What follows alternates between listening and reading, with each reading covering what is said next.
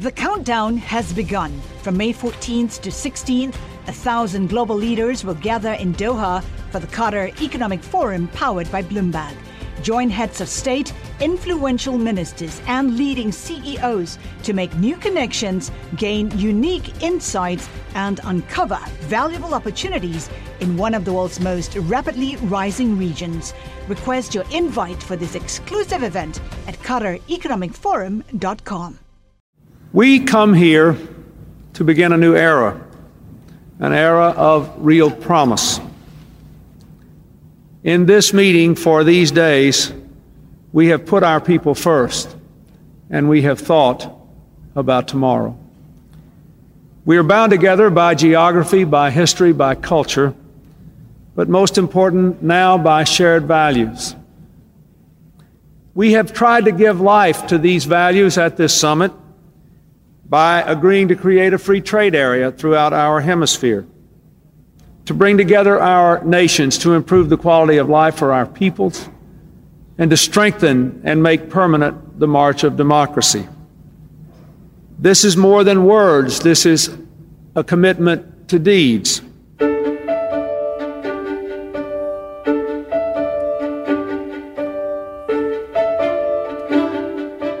Hello, and welcome to Stephanomics, the podcast that brings the global economy to you. And that was President Bill Clinton at the closing ceremony of the first Summit of the Americas, which he convened in Miami in 1994. As you heard there, it was supposed to mark the beginning of a new era of cooperation across the Americas. In fact, all it started was a tradition of holding these summits every few years, which generally didn't achieve much. That free trade area of the Americas, that went nowhere and the US hasn't hosted another one. Until now, with President Biden holding his own summit of the Americas in just a few days' time in Los Angeles. The guest list, though, is still in doubt. To be honest, so are those shared values President Clinton talked about back in 94. I'm going to talk about all that later with Juan Pablo Spinetto, who runs all of Bloomberg's economic and government coverage in Latin America. After that, we also have a chat with one of the authors of a major new report about where we get our human capital from. It's not where you might think, it turns out. But first, here's our Mexico City based reporter Maya Averbuch to explain why plans for this summit are in such a mess.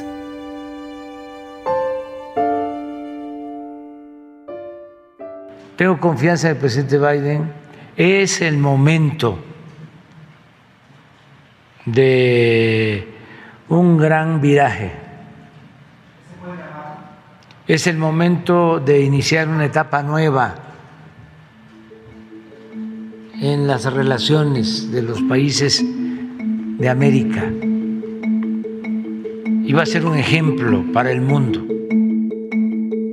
Was Andres Manuel Lopez Obrador, also known as AMLO, the popular and populist president of Mexico, expressing his support for a new era of cooperation throughout the Americas. In fact, improving relations across the region is a key objective for President Joe Biden, too. He needs the support of Mexico and its Latin American neighbors to prevent the persistent arrival of migrants at the U.S.'s southern border from becoming a political problem. However, a meeting of the region's leaders next week in Los Angeles is looking less like an opportunity to mend fences and more like a political fiasco. The U.S. is hosting the Summit of the Americas for the first time since the summit's founding in 1994. And on the eve of the event, not all of the would be participants have accepted their invitations.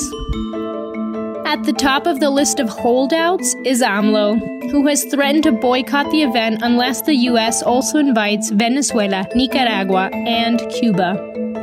For now, inviting the heads of those three nations is a non starter for the Biden administration.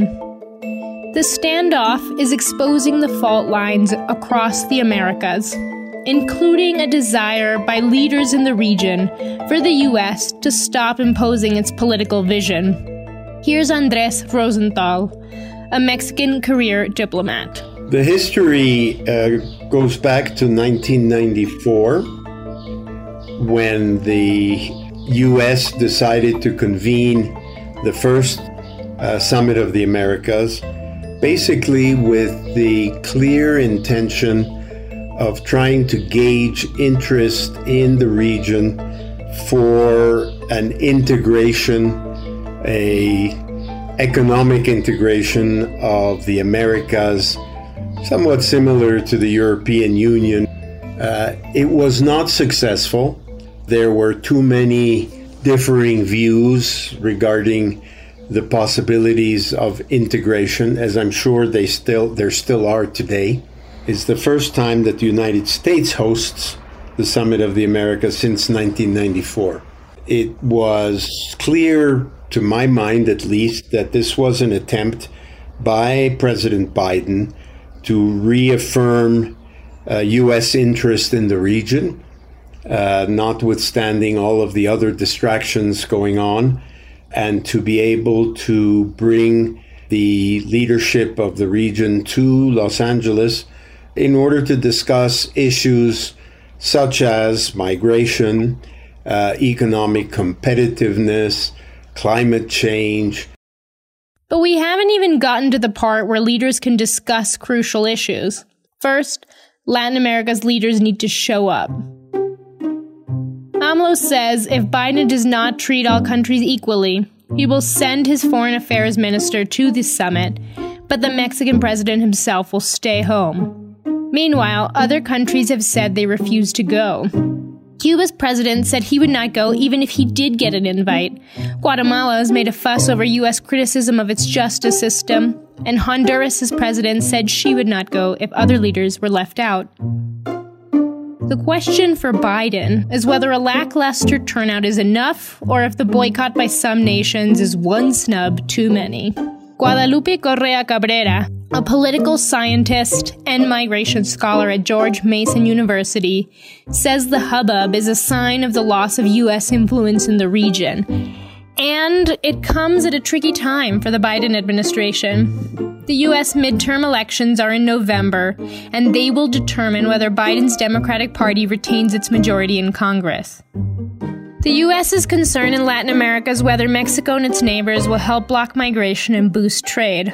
But AMLO sees standing up to Biden as a winning political strategy that could help his own party in the upcoming Mexican regional elections and later on the, the, the, current administration is thinking about midterm elections and also uh, stability in terms of diplomacy and a hemispheric stability. It's important for, for the Democrats in a very complicated electoral process that will probably not result in big in a big victory for them. On the contrary, so at this point, also migration. It's it's at the center probably of the discussion, considering that a number of people from different parts of the world start a journey in different parts of South America. And we have the problems in Central America that have been magnified because of COVID-19 pandemic. The pandemic has been a time of big change in Latin America, and many of the leaders who have been invited to the summit have never met one another.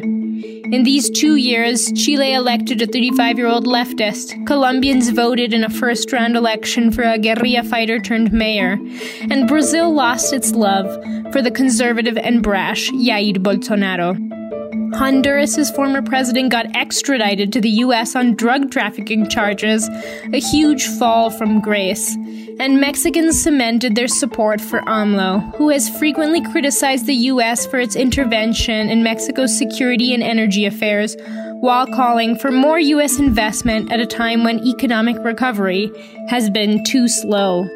Rosenthal, the diplomat, says the embarrassing debate over whether or not to attend the summit could have been avoided. The U.S. government, the White House, uh, has mismanaged this issue because they should have foreseen this from the very beginning and they should have made whatever efforts needed to be made, either not to hold the summit if they weren't going to invite some of the countries uh, of the region, or to find some solution before they it became a, a political hot potato. The Biden administration's objection to hosting Venezuela, Nicaragua, and Cuba centers on its characterization of those countries as undemocratic. To be sure, though, the US has negotiated with the countries on its no fly list in the past.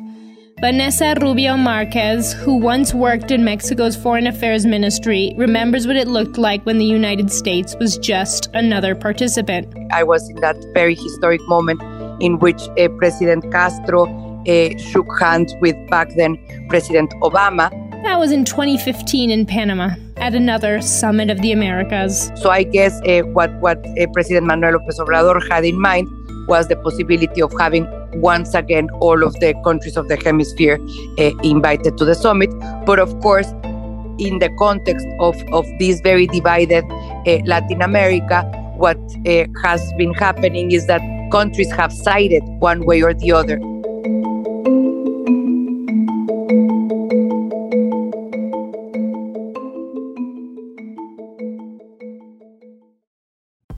Collaborate for a greener future at the Bloomberg Green Festival, a groundbreaking celebration of the thinkers, doers, and innovators leading the way. From design and culture to technology, science, and entertainment. Hear from inspirational speakers and immerse yourself in climate solutions. July 10th through 13th in Seattle. Title sponsor Amazon. Official airline Alaska Airlines. Get 20% off using promo code Radio20 at BloombergLive.com slash Green Festival. So we can get a bit more context now from Juan Pablo Spinetto, Bloomberg Managing Editor for Economics and Government, Maya's boss. Uh, JP, thanks for coming on Stephanomics. Um, we've had some of the history in that piece, but the, the plasma and the guest list for these summits has always been a problem, hasn't it? Always, and thanks for the invitation, Stephanie. Um, you know, the issue of Cuba has been for decades very sensitive, obviously, and you have guessed that the White House thought about it before, but it didn't, and uh, and it showed up and exploded when AMLO decided to play politics and say, okay, if you don't invite these guys, Cuba, Venezuela, and Nicaragua, I'm basically not going to go to this meeting, which put the White House in a very tough position. When I was looking back at some of the, the sort of colourful history of some of these meetings, even before the Summit of the Americas, there was a there was a North South summit in Cancun in Mexico in 1981, which which famously also caused all the same issues around uh, whether or not Castro could come. So, w- remind me what happened there. Exactly, it happened the same as you know now. It, that was 40 years ago. Ronald Reagan was going to Cancun. That put Mexico in a tight spot because they needed to decide what to do with Cuba. Mexico has always been very friendly to to Cuba during the PRI years, and so the solution they came up was, uh, okay, we're not going to invite Fidel Castro, but we're going to invite him a, a, few days before to a meeting in Cozumel. So the president at the time, Lopez Portillo, called Fidel to make the invitation, and he traveled uh, by ship, by a Navy yacht uh, from the island to Cozumel, which is also an island in the Caribbean coast of Mexico. Held a meeting. And actually, Cozumel, Cozumel is actually rather nicer than Cancun, if memory Fantastic, fantastic place. And actually, I think they met a few times there in Cozumel, and um, and they had a meeting there. So Mexico has always been doing that balance, right? Knowing that they can't get on a fight with the US, but at the same time, you know, making their point, their stance, and showing that they are allies with the Cuban regime. And coming back to today, when you think of sort of more broadly among Latin American leaders, do, do they think this summit by President Biden is entirely politically motivated and to do with the US midterms? Or do you think they give him some benefit of the doubt that he wants to support integration across the region? I think it's a bit confusing the message that the US is sending because obviously it's nice to be invited, but we haven't seen a strong agenda so far. There were uh, we reported, you know, the interest of the White House to focus on trade, but you need deliverables, right? One of the reasons why the the Brazilian president Jair Bolsonaro didn't want to go to LA had nothing to do with Cuba, obviously, but because of his internal reasons, and he is fighting a very tough uh, re-election campaign. And his point was, what it is for me to go to LA, which is 12 hours away from Brasilia, to meet with Biden, who never pick up the phone and talk to me uh, until now, and we're not gonna get anything but an op- uh, you know a Photoshop. Um, so the region expects, uh, you know, more concrete steps and not just to be, you know, lectured about migration, basically you and I were in. I mean, I was in Mexico with you a couple of weeks ago, and we talked about this. You know, if you when you don't spend time there, you don't realize quite how uh, strange in some ways the president AMLO is. You know, he's not a sort of tradition. He's a populist, but he's not traditionally left wing. He had a very tight fiscal policy. Didn't spend a lot during COVID. Uh, he's very dedicated to these kind of big projects, quite old fashioned projects like building a big new uh, petrol refinery. Do you think the Americans even sort of know what to make of AMLO, uh, or, or uh, uh, do they understand what makes his government tick, or does anyone understand what makes his government tick? I think you know they do in a way. Um, in the sense of uh, they have been very respectful, to be honest, of uh, of Mexico's autonomy, and that's something that uh, even AMLO recognized, and he is very um, grateful for. Uh, he always talk about this, and this is very important to any Mexican president, right? The the the, the appearance of negotiating as a, as, as peers, and not uh, not as uh, being imposed uh, by the U.S. Right? Uh, now it's a very difficult negotiation because uh, in a way, for the US, uh, the only thing that matters right now is migration. And especially not having a migration crisis during the midterm. So uh, that, you know, on one side um, prevents the development of other projects, uh, but at the same time gives AMLO more leeway to play his own cards, right? Knowing that by containing migration, uh, the Americans will be happy. I mean, if we step back, the other thing that we probably talked about even more when we were in Mexico was not anything to do with the summit, with anything that's going to happen in in uh, Los Angeles, but what's happening in Washington and precisely what's happening inside the Federal Reserve. I mean, this historically a period of rising U.S. interest rates has been bad news for many countries in Latin America. And certainly we saw in the 80s and in the mid 90s when the US was increasing interest rates, making money more expensive. It was a lot of countries in Latin America that ended up paying a heavy price for that. So is that. How worried are people in Mexico and around the region about that possibility now? Of course. Uh, you know, here something very interesting happened, which is the Latin American central banks were the first ones to move. Brazil started to increase its interest rates um, in March last year. So, and the tightening cycle has been very aggressive so far. So, by the time the Fed this year started to move, Latin America already created a cushion that, you know, you can see basically in stronger exchange rates. Uh, that, at, you know, at the same time prevented the capital outflows that tend to generate those crises um, as we saw in the past. Now, to me, the answer here, the main point is how far the Fed is ready to go. I think if we if the tightening cycle in the US is something reasonable and we start to see inflation coming down, even uh, even if it's not getting to two percent anytime soon, uh, Latin America will be uh, in a safer, safer place than you have imagined, um, considering the scope of this mm. cycle. No, and that's interesting. To be, it may not have crossed people's radar that actually the, the, the many of the, the, major central banks in Latin America, certainly Mexico, uh, had raised interest rates long before the Fed. So we're ahead of the game uh, when we spend our time criticizing the Fed for having got behind the curve. So finally, JP, I mean, you've you know you've been around the block a few times, if I may say that. You've seen some of these summits come and go. Do you think it's salvageable? Do you think that uh, the Mexican president in the end will go to LA? What do you think? He may not go. I mean, it's funny. He said, you know, he may decide next week on the spot, and he's not very far from LA. Uh, so he so he's bought a flexible ticket. We yeah, think maybe, even joke about, staff may know, have done he even joke about flying to Tijuana and taking a car. Uh, but, you know, I think it's salvageable in the sense of it's going to happen. The president will be there. If AMLO doesn't go, it will be mostly his mistake or his, you know, he will be losing out, I think, in the end, if everybody else go. I don't think we're going to see a lot of deliverables. Um, that's the main thing. but we're gonna have a meeting. We're gonna have uh, a photo op and you know some bilaterals, and that's always interesting. And well, it certainly goes along with the long tradition of, of photo ops at these of these summits, but not a lot of deliverables. Well, for those people who are waiting in tenterhooks to see how this summit of the Americas goes down, we will potentially be talking to Maya uh, from LA uh, next week. But uh, Juan Pablo Spinetto, thank you very much. Thank you.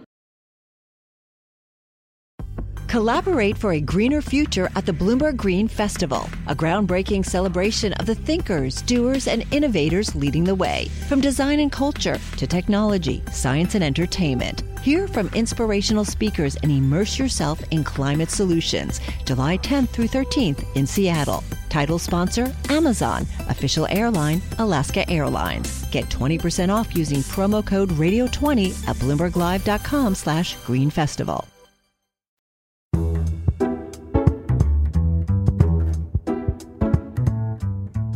Now, another person I caught up with in Davos the other day was Sven Smit, the director and chair of the McKinsey Global Institute.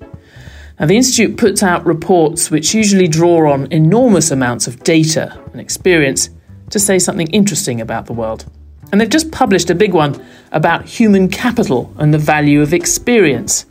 It's based on the careers of 4 million workers in several countries. Now, human capital is one of those phrases that politicians talk about a lot I started by asking Sven what was so special about this report. We looked at how much of that skill is also built inside the job, call it through the accumulation of experience. And what we find is that about half of the human capital, which is two thirds of the, the human's wealth creation, is actually coming from experience, which is basically what you get after you're born and your endowment of birth. So it's lifetime earnings is what yeah, you so we, consider. we took it as an approximation. So basically, you look at how much does somebody make in his total life, and if you take you come in, and that would be your starting salary, let's say continued with no additional experience, no additional job gains or something like that, you would be at half of what you would make as what you gain through experience. And the, we're not the earnings is a proxy for that capital. It's not the fundamental metric. This is the one that we found it best to measure it. And just to go back a little bit, so what were you, what were you using uh, to draw these conclusions? So what used, data did you use? We used 20 years of profiles, big data, 4 million people's profiles from different countries, uh, US, India, and we basically knew what people had as formal education, what they got as their starting salaries, and how they then progressed for 20 years through their jobs, and where they then ended up. And we followed their job moves inside the companies that they worked at and also rotating to other companies and potentially coming back if you want. And so we learned not only that experience was the half, but there were a few other surprising results. One thing that surprised me probably the most is that the increase in human capital due to experience is the most for the people who have the least uh, incoming. So the progression through experience is the highest for counter workers, stonemasons, craftspeople. So if you don't have a lot of formal education, you've got you can have a much you, you steeper accumulation you, of skills. Yeah. And and so, somehow they make more steps. Whereas if you come in as a dentist, you stay a dentist. and then the second surprise for us was there is a group of people, about a third in the US, a quarter in India, if you take that spectrum, that just moves more. So they they accumulate their experience faster by going from job to job inside the company, sometimes rotating through other companies. And as a result, they have a much faster experience gain, which I think is also draws an implication for what companies need to do in terms of how they develop their people.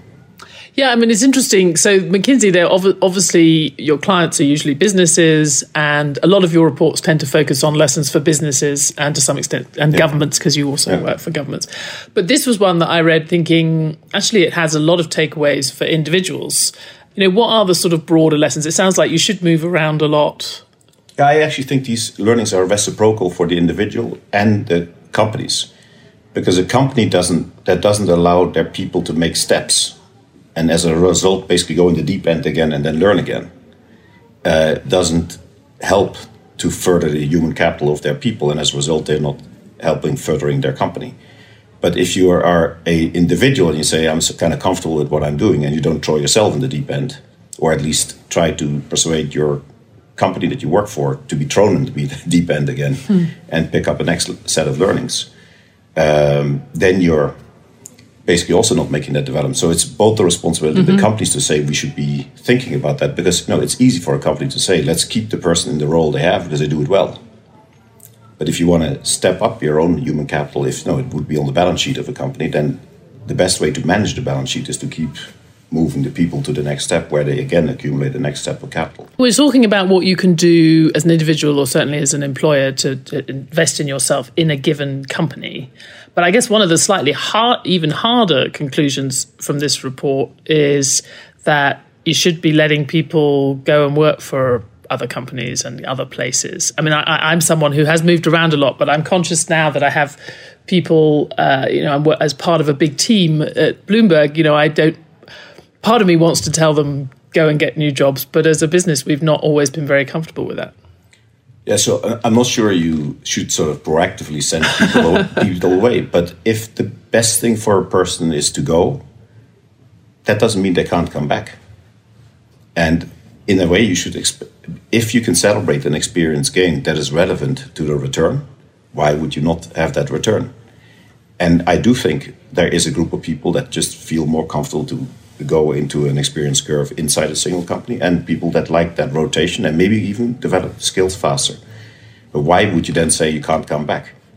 Although one of the awkward conclusions, I think if I'm reading right, that if you want to actually, if you want to maximize your income, and not everybody wants to do that, then you are better off yeah, moving bolder around. Moves, bolder moves inside the company and bolder moves across are for the individual probably the best maximizing, at least for that pool that we looked at it's not 80% eh, so it's not it is a small group that actually is doing that. We think a lot these days about social mobility and this in a way is about micro social mobility. How do people move up through jobs? And you say you know it's actually you're going to really struggle if you start off as a cashier. There's a li- probably a limit, or be very few people who will be able to rise right to the top of of an industry. Um, but if but you can do better by by moving and by uh, taking risks. I mean, obviously. A lot of people, less advantaged people, people with less education, will feel financially constrained from moving jobs, from from taking risks taking a job that they don't necessarily have the skills for. So, just from that social mobility perspective, were there, are there any conclusions here about how should we address training? How should we make it easier for people to move around? Well, the first point I would make is when we say the experience gain for the cashier is bigger than for the dentist. What is that actually? So, just if you look at it, the cashier becomes departmental leader in a store, and if they're really good, they might even be store leader that's how far they. They might not become the CEO of the company, but that is two very big steps that a cashier can make if mm-hmm. your starting point is a cashier. And I think we should think about how do we celebrate that. You can't only celebrate the person who came in from university and became the CEO. Why don't we also have narrative that this is significant progress and people make, as as we say, they gain sixty percent more than their incoming earnings, and that's not because they stay cashier and you can take that from the counter to chef, from sous mm. chef as you come in as a sous chef and you become chef. It's these paths that have quite a, some range that we should celebrate, and it's not all high school, university, MBA, and so on. You know, that's of course where the elites will spend their time but, uh, thinking. But I think for a large group of people, these steps are very important, and we should find ways to celebrate them create narratives around them, and we should celebrate them equally than the you know mm. somebody who became a CEO story. And then I think that will provide a little bit more context to people because otherwise people say I become a sous chef and that's what I am. But the sous chef, many actually move up. And cashier, many move up, and that's what this data suggests. Mm. Sven thank you very much.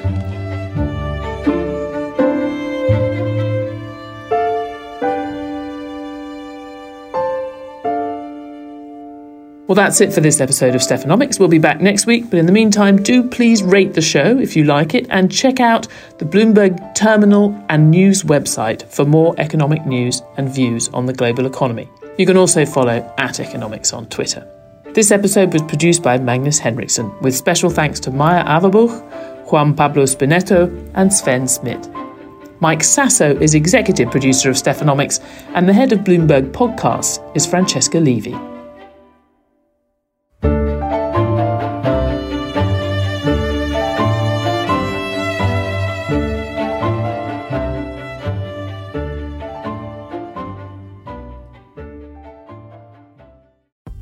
Collaborate for a greener future at the Bloomberg Green Festival, a groundbreaking celebration of the thinkers, doers, and innovators leading the way. From design and culture to technology, science, and entertainment. Hear from inspirational speakers and immerse yourself in climate solutions. July 10th through 13th in Seattle. Title sponsor Amazon. Official airline Alaska Airlines. Get 20% off using promo code radio20 at bloomberglive.com slash green festival.